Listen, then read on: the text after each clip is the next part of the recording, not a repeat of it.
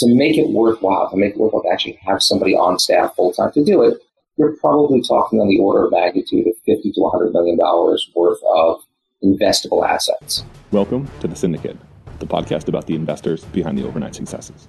It takes years, it takes money. On this show, we interview the top angel investors, venture capitalists, and startups to share what it really takes to succeed with startup investing. I'm your host, Matt Ward, and I'm a serial entrepreneur and angel investor. And I believe startups are the future, and angel investing is the best way to build real, true wealth. To find out more about us, please visit thesyndicate.vc. But now, let's get on with the show. Welcome back to the Syndicate, guys. I'm your host, Matt Ward. If this is your first episode, shame on you. I'm angel investor, serial entrepreneur, startup advisor. But this show isn't about me. This show is about awesome guests that I get on. I get the best investors, entrepreneurs, and mentor accelerator leaders in the world. Today we've got Andrew Ackerman from Dreamit, one of the top accelerators worldwide at this point. I think you guys have gone platinum. Okay, if you say so. That's uh, that's what the rankings seem to say. Thanks for coming yeah. today, Andrew. Well, it's my pleasure. I mean, when you said you get the best in the world, I'm like, well, why am I here? But okay. That's okay. Everybody kind of says that, but everybody also could use a little bit of an ego pat on the back. Okay. You guys have been doing pretty well. So I know what you're doing now, managing director of Dreamit, but what's your background? How'd you get into this? Oh man, my background only makes sense given what I'm doing now. Uh, I'm kind of ruined for any other job. So I, I got started, uh, and I went to Chicago Booth. Uh, well, actually, before it was called Chicago Booth, just Chicago Graduate School of Business, University of Chicago. After that, you know, you leave a program like that in the 90s, there's two doors. There's the investment banking door and there's the consulting door. So I went uh, with door number two. I did that for four years uh, at a company called Booz Allen, which then became Booz & Co. and then became called Strategy and, worst name ever. Then I left. It was about late 1999. I went back to New York as the startup boom was beginning and it wasn't happening in Chicago. I did my first startup, a company called Bunk One. Uh, I exited in 2008, right before the world came to a close. Then I spent three years at a family office dealing with a, a rich individual whose entire portfolio was on fire uh, throughout 2009 and occasionally doing some direct investments, uh, early stage stuff, as well as some big, boring private equity and hedge fund stuff. I left that uh, at the end of three years. I was going to do a third startup, but then the opportunity to join Dreamit arose. Uh, jumped on it. Okay, so I looked into your background, Layer Cake. What is that? And is uh, Daniel so that was my second. Uh, no, no, nothing to do with that. So uh, we used to get like Layer Cake the movie, and there was a wine called Layer Cake. So uh, it actually it makes sense given what I did before. My first startup, Bunk One, had to do with summer camps, and a large portion of what summer camps were looking to provide their their families with were a safe a password protected venue where they could look at their children's photos while in summer camp, which back in early 2000s was actually pretty hard to do. So uh, when I went back into the space, the whole idea of what digital memories were, uh, not just photos, but also like audio clips, written clips, fo- uh, you know, just like handwritten notes, and how we curate and store these memories was very top of my mind. So the idea behind Layer Cake was to make it uh, dead simple for people to actually organize all these memories. And the example I like to give, and now I'm about to live this, is you know my daughter's my oldest daughter is 11 and change. She's gonna be bat mitzvah, you know, in less than a year. We have thousands upon thousands of photos to go through for that one little montage, and I'm just putting off going through them because they've all just been jumped in, you know, junked into a folder somewhere. Uh, the idea behind Layer Cake was to make it very easy to curate and surface the ones that you really want to see over and over again. I had founded it. I was brought in to be the CEO by the founder who was also funding it. I launched the product. He ultimately said, I think I can take it from here. I said, with respect, I don't think you can. But at that point, I wasn't going to fight him, so he bought me out. And then the fact that you have not heard of Layer Cake since tells you what happened with that one. I see. I see. So you guys were pretty early, sort of social media. No, I, it wasn't early for social media. Like Facebook was good but we were about Wait, the same what time. year was it? The Layer Cake was in 2012. Oh, I thought you said 2000. I was like, that was pretty damn oh, early for social media. Okay, I got you. I got you. Yeah, so Layer Cake was about the same time when there were a lot of different photo apps coming out. Uh, not Instagram type photo apps, but photo apps around like how do you organize all these digital memories. So you go from being operator to being investor. How do you get pulled into a family office? Uh, under false pretenses. No. Uh, so the truth is, uh, uh, I had a good friend who was in this in this role before, and he said, "Listen, it's a relatively small family office, so they want one professional who can handle both private equity and hedge fund style investing and also help incubate some of the principal's ideas. Uh, and some of them were actually reasonably good ideas for you know, someone who had never started a business before. So I said, that's interesting. You know, I could do the hedge fund stuff because it's whatever, not crazy complicated. I won't really enjoy it, but the ability to go from someone who started one company to someone who had basically a little bit of a venture studio where you could rapidly test an idea and it looks good, stand it up with a full team and launch it and fund it, that was pretty attractive. Uh, so I said yes to that opportunity. Then the financial crisis uh, hit in late 2008. So I spent the entire year of 2009 dealing with, you know, private equity funds calling capital and hedge funds putting up gates so you couldn't redeem it. So none of that happened for a full year. And then starting my second and third year, we'd start pitching some of the ideas that he had developed, that he had come up with and developing them into what you know, idea to business. And at the end of the day, he just didn't pull the trigger. It wasn't kind of in his DNA. It wasn't um, something he knew how to do. Uh, so I left that's how I ended up going from one side of the fence to the other. It makes sense. It all kind of ties together to what you're doing today. I have one more question on this. Let's just say, in the manner of not disclosing anything, what does a small, medium, and large size family office look like for people that don't have um, an idea? Yeah, sure. So, um, so first I'll say what a family office is, because some people may not know. So, when you have generated enough wealth that it's difficult for you to figure out how to invest it on your own, you'll start hiring a team of people who can find good investment opportunities, vet them, and present them to you.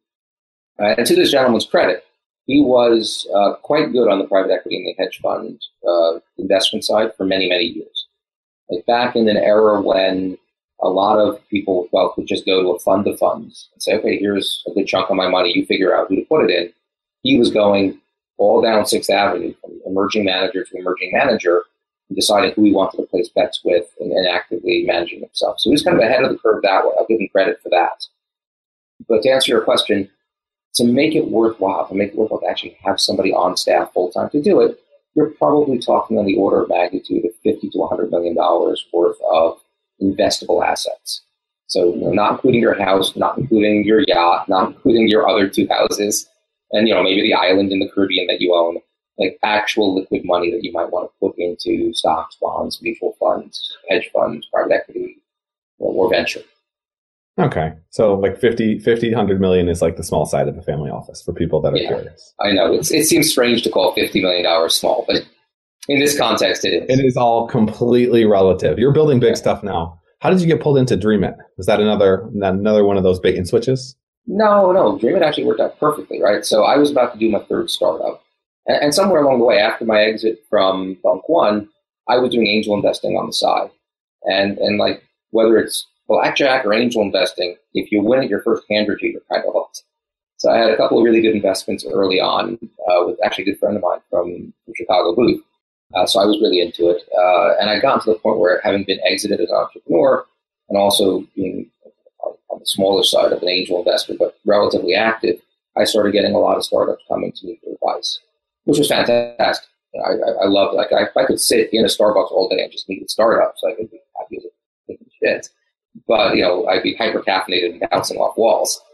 So I was doing. Yeah, I just can't. So anyway, um, I was doing that quite a bit, you know, alongside with my regular job, uh, and then alongside trying to get my new startup going.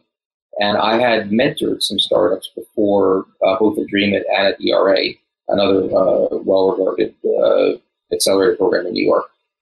And wait, there's a lot going on. At the same time, I was writing for AlleyWatch, uh, which was a publication that was then New York focused, but now deals with a lot of different startup uh, uh, areas. And the initial founding editor in chief had asked me to write for that. So I was, um, I don't want to write the same stuff that everyone else is writing. What wasn't anyone writing at this time? And it turned out that uh, while there were profiles of venture capital funds, nobody was profiling angel investors.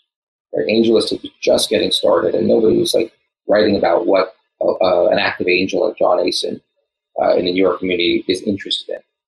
So I said, hey, I know a lot of angels. I'll do interviews. I'll put together quick profiles, you know, about once a month. So I interviewed a lot of people. Uh, and one of the guys was a gentleman by the name of Mark Watkin, who was running uh, what was then Dreamit New York. And along the way, I had heard that Dreamit was looking for somebody else to take over the New York office. So immediately I emailed Mark and hey Mark, is this good for Mark or is this bad for Mark? And he's like, oh no, this is awesome for Mark. Like, I was told this was a part-time job. And it's anything but. It's like full time between finding great startups and dealing with logistics and, and actually mentoring them. It's it's like a, a job and a half. Uh, so I'm hoping that we bring somebody in who'll run it all. I'll still work with startups, but I just want someone else to do like to manage the whole office. So I said, so let me get this straight, Mark. You still want to do the fun stuff, but you want someone else to do everything else. And he goes, yeah, that's pretty much it. I'm like, okay, I'm in. And here's the funny part. The funny part is I'm about three quarters of the way through the process. They were flying me down to Austin to meet with some of the companies that were going through that office. And my wife says, I really hope your friend Elliot is pulling for you. Now, I had totally forgotten that my uh, this guy I went to college with and high school, Elliot Menschik, who was the founder of Dream DreamIt Health. Right? I had totally forgotten about it. I hadn't even told him that I was in the running to run the New York office. So I, I then, you know, I called up Elliot. I go, Elliot, I, I put my hat in the ring for the position. He goes, Yeah, I know. I'm already pulling for you. So that's how I got involved with DreamIt. It's a small world. Yeah, and it gets smaller. The um, the more deep you get into venture, it gets smaller and smaller. What's the world like in New York? What miles different than it was when I first did my startup. Right. So when I when I first went in and did Bunk One in early 2000, right, and I was the third guy on. Uh, there was no AngelList, right? Nobody like that. So if you wanted to find angels, it was really who you knew and friends of friends. You, and everything was difficult. Was no GitHub, right? So you were building everything from scratch. Right? Things that would take you like half a week to kind of cobble together would take you a month and a half to build right? And and the talent was super hard to get because there were very few people who knew what this what's this cool HTML stuff people are talking about. So it was really hard to get a team together. And we would end up pitching like VCs with business plans. Like, how old does that sound, right? An actual business plan. Mm-hmm. Um, so, like, all that is radically different. Now it's much more active. It's much more organized in a intrinsic sort of way. It's not like a top down, somebody decide I'm going to make sense of the system. And bottoms up, a user generated uh, organization with different meetups and different newsletters all emerging. It's just so much richer now. It's so much easier to connect with you know, like minded entrepreneurs, with active angels, also some BS angels, but you know, that comes with the territory. Uh, it's just become a much more vibrant, uh, interesting, and easy to access scene than ever it was before. You've worked with a lot of startups. What have you learned? How many days do you have? A couple. So you, uh, there's a quote from a book that I hated, uh, but it has the best first line ever. So it's called, uh, the, it's a book by Tolstoy called Anna Karenina. It's about 1,400 pages. Don't read it. Like the other 1,399 pages are no good. But the first line is, every happy family is the same.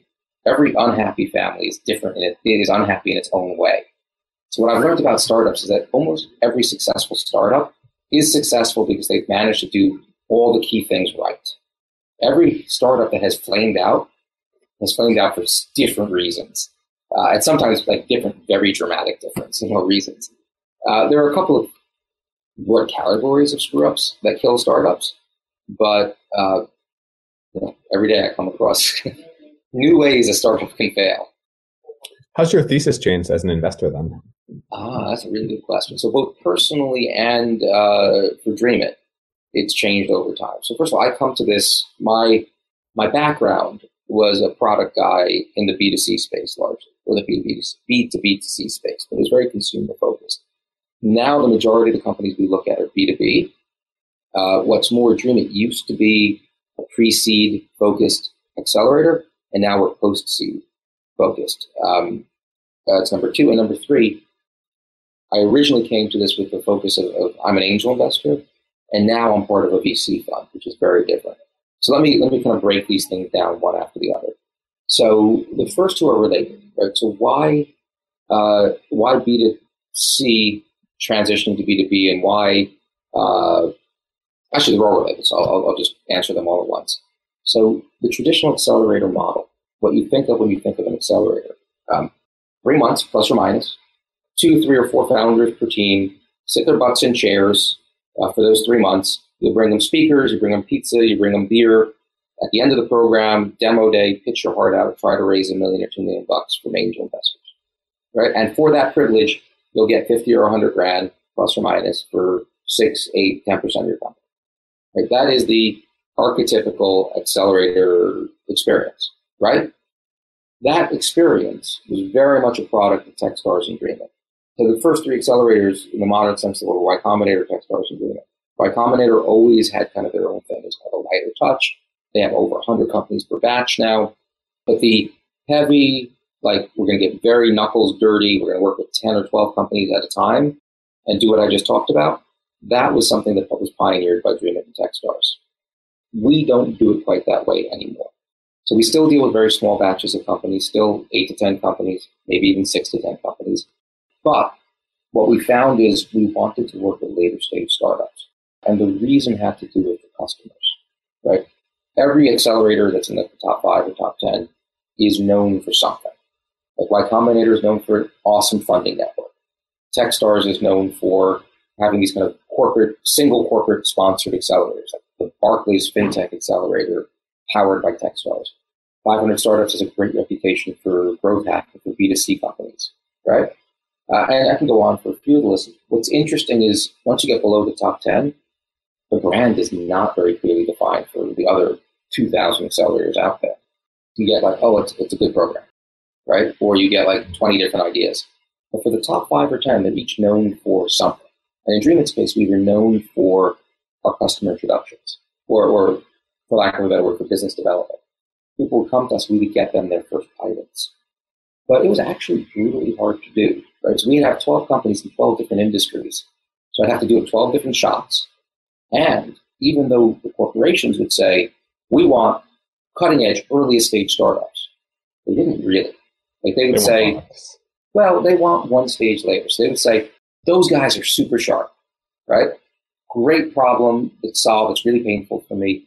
Solution is very clever, but they're just a little too early to work with corporate. I'm going to track them for six months to a year. Like as a former entrepreneur, I want to put my head through the wall every time I hear that. But that's the name of the game. You just keep on kissing frogs, and after nine frogs, hopefully you find a prince. So that's what we were doing, and we were doing it times 12 for 12 different industries. But at the same time, we had later stage startups come in and say, we love what you're doing, we love your customer network. But I got a million dollars in the bank, so I don't need another $50,000. And by the way, even if I wanted to, my board wouldn't let me give you 8%. What can you do for me? And our answer was, I could talk to your board, but like that wasn't the winning strategy. And we had this kind of very interesting offsite at one point where we were talking about this phenomenon, and, and somebody said, I'm sure I who said, "Would you take this deal?" And nobody at Dreamit would take the deal. Now we're we're edge cases, right? I mean, we're all super connected, serial entrepreneurs. We've all done startups, usually more than one startup, very often including at least one failure, right? So we're you know we're not the typical guy that would go into an accelerator, but we wanted those kind of really strong founders. So if the offer wasn't appealing to us, why would it be appealing to them? And at, at, about this time, we'd also uh, we were most of the way through our second fund. We're on our third fund now, and we come to the realization that if this fifty thousand dollars for eight percent is preventing us from connecting the corporations who want these later stage startups and the later stage startups who want into the program to be with those corporations, if the deal is getting in the way, let's change the deal. Right? So we changed it. And it seems blindingly obvious in retrospect. But remember, we were all angel investors originally. So if you're an angel investor and you put $50,000 in this pre-seed stage and you get a 100x return, that's $5 million. Like, great, I'm going to go duplex my apartment. I'm going to buy a boat. If you're a VC fund, even a small VC fund, only $25 million, say, and you get a $5 million return, no one cares. It's like, great, get me four more, and then we return the fund and we start making money. So we had to make that mental adjustment from being an angel to a VC, and then we realized that we didn't need that. So that goes to one of the changes that's happened over the years. In my own approach, I've learned to think more like a VC. So we don't take any money up front. We don't give any money up front. We don't take any equity. Instead, we get the right to invest in their next round, which is typically an A round, at a 20% discount. Like a warrant. Um, yeah, it's technically it's called an investor rights agreement. But it, it, it, works. I mean, you could make it a warrant. You could do it a lot of different ways. And the beauty of that now is we've gone from asking for something that the really good post-seed startups don't want to give, right? Only the bad ones that are circling the drain will take another 50 grand for 8%. We've gone from something where the deal got in the way to something where that's exactly what they want. They're like, I know it's not a guarantee, but you're saying that you'll come in, you know, you'll fill the last 10% of my round in, in my A round and you're going to introduce me to all these leads, investor leads, customer leads. Great, we're in. So that's how we've evolved over time. And as a natural outgrowth of that, we've also started going more vertically oriented. Right? So instead of being generalists, now we work with urban tech companies and digital health. Uh, we were working with EdTech, but that's on hiatus right now because I was running that as well. And we're to roll out new verticals. So that makes the biz dev work better. So now we have stage appropriate corporate ready companies. So that's really who they want to talk to. Uh, and we do it frequently enough that every six months we're coming back to them with three or four or five really good potential partners for them. So those things have evolved. And I'll wrap it up and then I'll shut up, get to the rest. Next question is uh, the natural outgrowth of all that is a shift from B2C to B2B. If you're really good at making these corporate introductions, then the kind of companies that can benefit from them are either the ones that are selling directly to them or the ones that use them as a channel partnership, like a rev share agreement to sell or, or, or those kind of things, which means that we end up skewing very heavily B2B. Occasionally still B2C, but only when working with a great architecture firm or a great real estate developer helps put them in front of their end customer. Because B2B is generally a better yeah. business model. Yeah, you did. How do you pick the verticals? Okay, so that's actually a great question. So, uh, digital health we got into at the end of 2012, early 2013. You know, I told you my friend Elliot was the one that had started it. That I wasn't there when he started it, but my impression was it was a fortuitous coincidence, right? He had been an MD, PhD. Uh, he had started his first company. He'd come out. He knew health very well. He started it. It turned out that we got in at exactly the right moment. Uh, it had just started on this, this, the investment activity had just started on this big upswing. Uh, Dreamit's actually the second most active investor in digital health in North America as a result. So we ended up getting on that train exactly the right time. You know, there's, there's a, I wish I could remember who told me this. It was a VC, and he said, "You know what the difference is between being too early and wrong? Not a not a rhetorical question. Yeah, not a damn Nothing. thing. You don't get any prizes for being too early. You've lost the money equally well. So, you know, we got we we managed to come in at just the right time on it. Now with urban tech, there's a different energy, uh, genesis story. So there's a gentleman by the name of Jeff Vinik. He lives down in Tampa. Before he moved to Tampa, he ran Magellan, which is part of the Vanguard family of mutual funds, one of the largest, if not the largest mutual fund in the world. He did phenomenally well. He ran a hedge fund, also did very well. Uh, he bought part of the Boston Red Sox. He owns the Tampa Bay Lightning, right? That kind of level of success. Lives in Tampa now, is a big believer in Tampa. And there's a lot to go. Tampa has a lot to, to say for itself. It's, in his mind, it is a great value stock.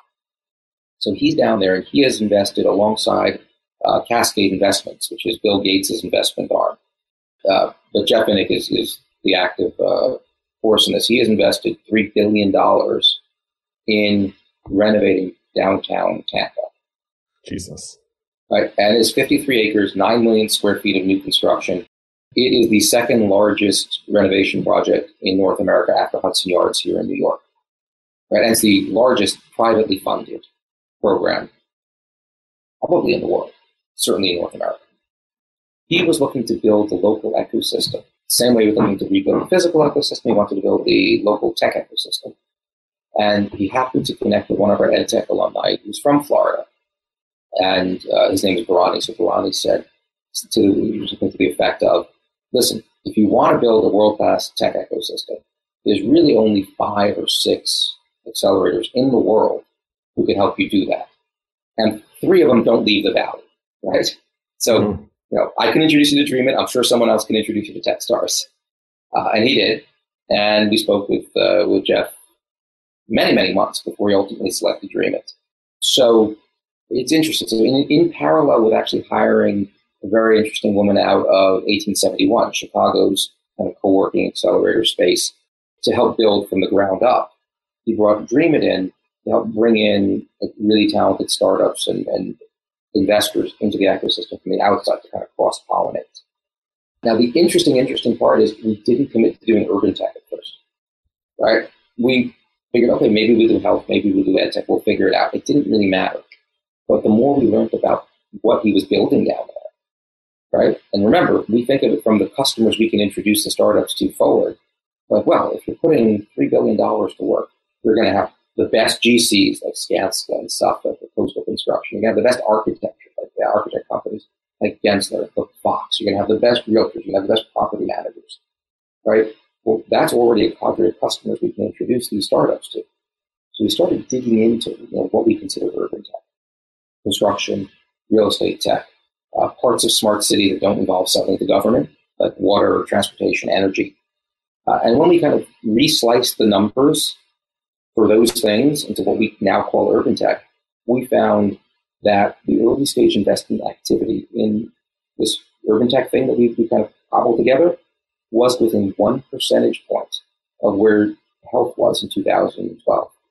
So we're like, wow, we have all these customers in Tampa, and we can get tons of them in New York, obviously, in real estate. In Philly, we're, we're also co-headquartered.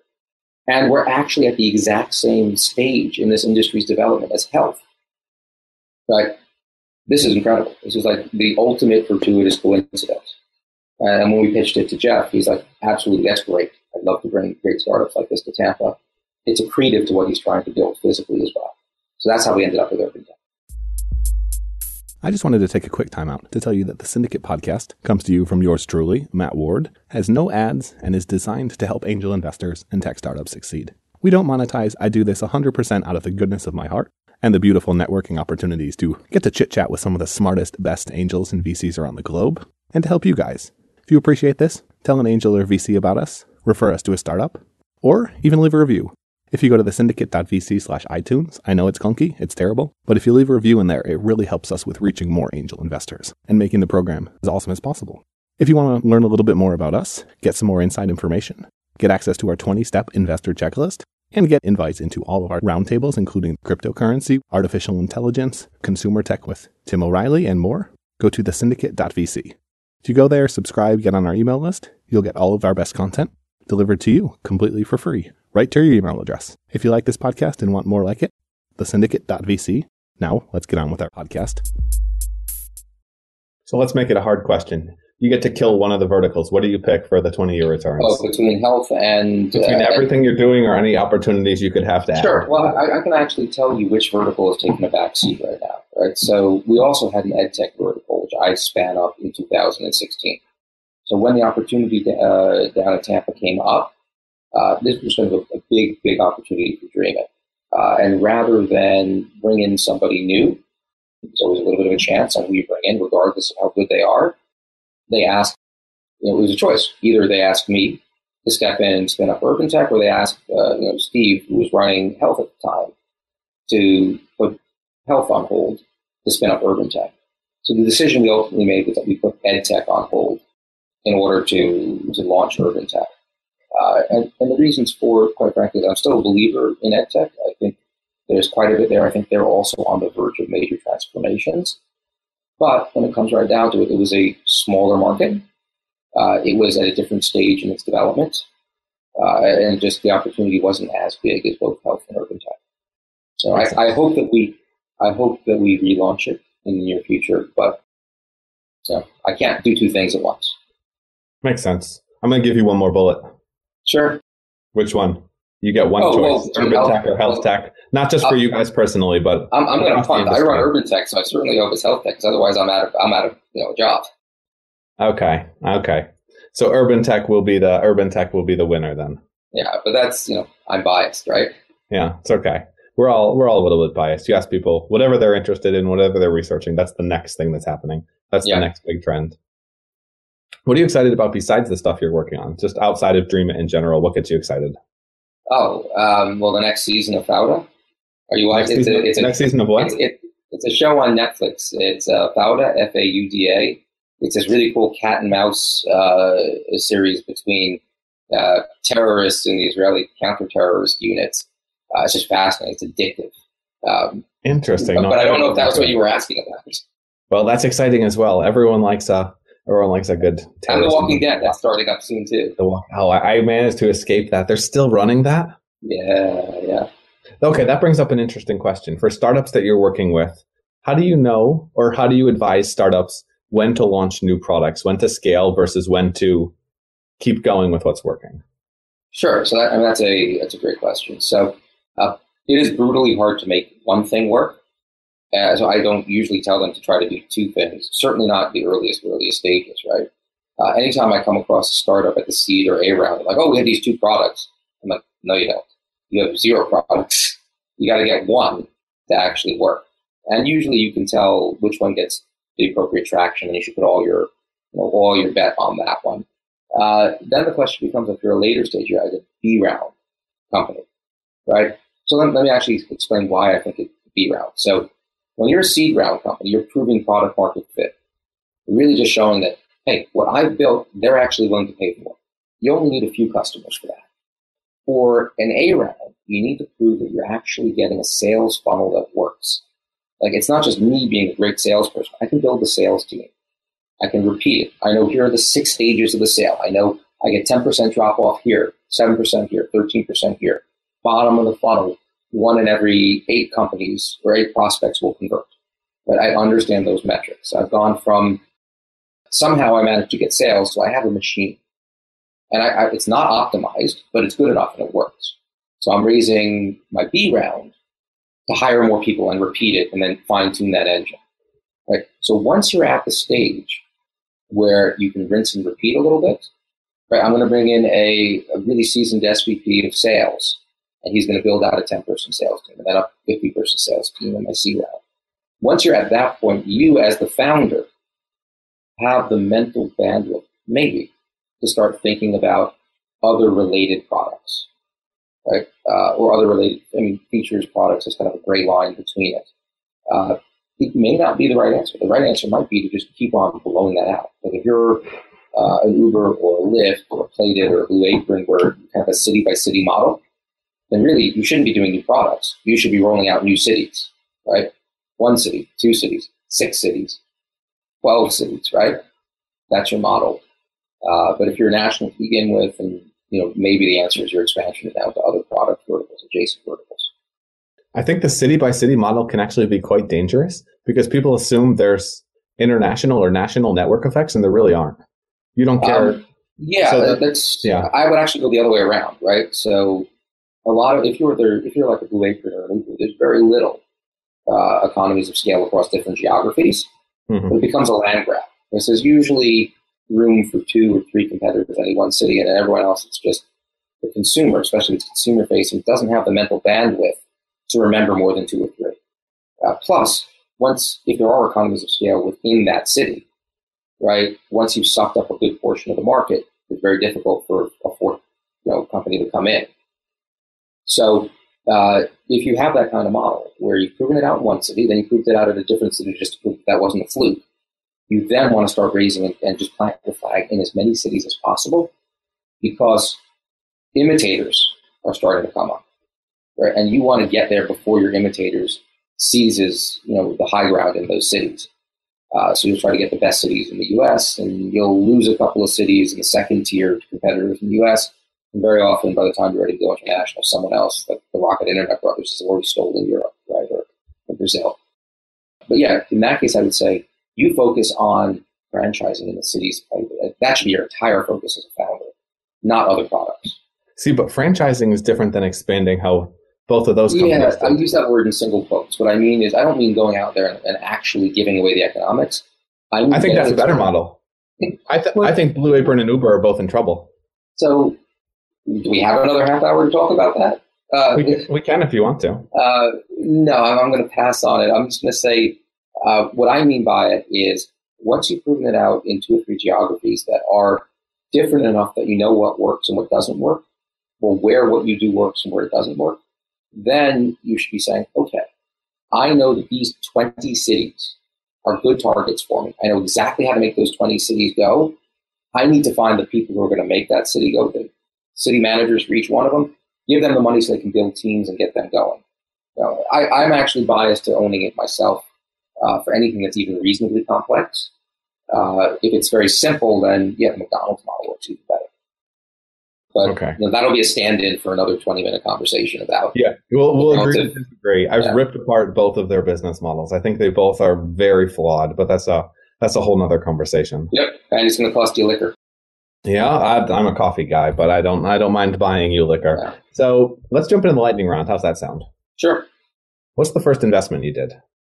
Uh, the first one was actually atypical. It was a company called uh, Avid RP.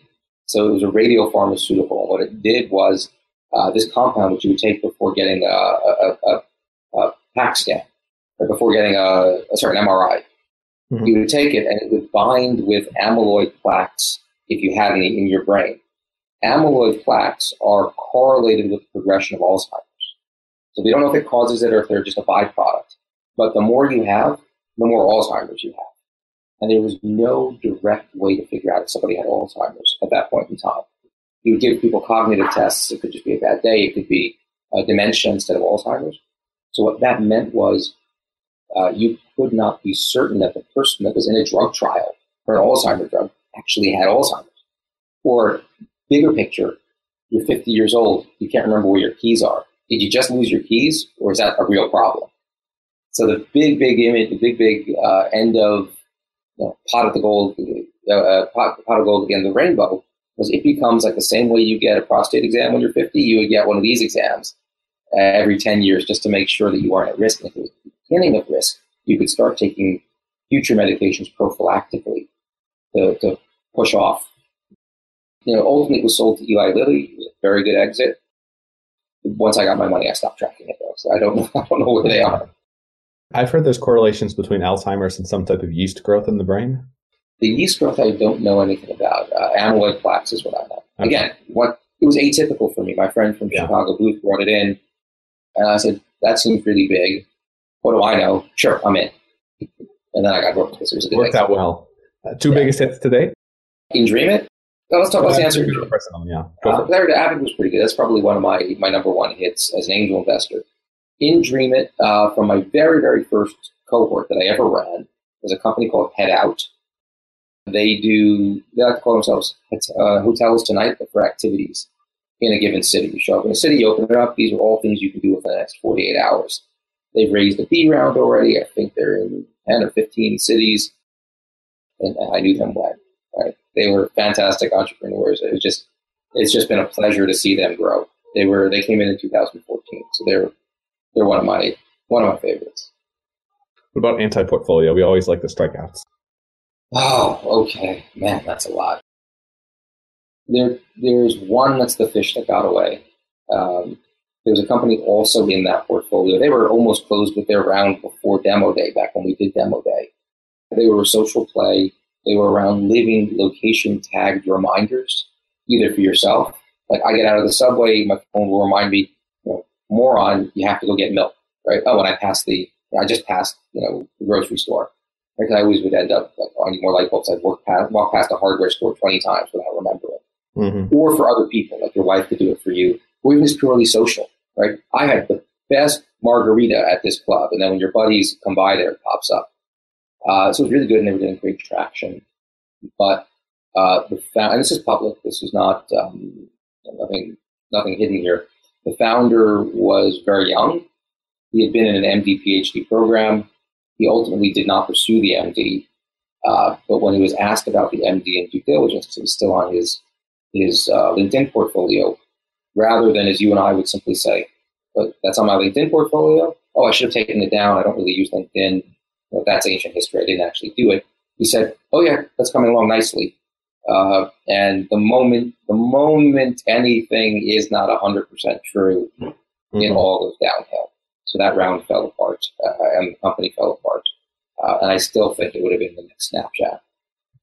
Damn. Well, hopefully something a little bit nicer. But there's a happy ending. There's a happy ending. Uh, after a couple of years in the wilderness, he got back on on the horse, and he's got another startup uh, in the health space, and it's doing very well from what I heard. So happy endings. Sorry about that. I'm, I'm actually getting the two minute warning on the room. No worries. It's okay. It's time to go. We're in the red zone. Okay. So, what are you scared of? What am I scared of?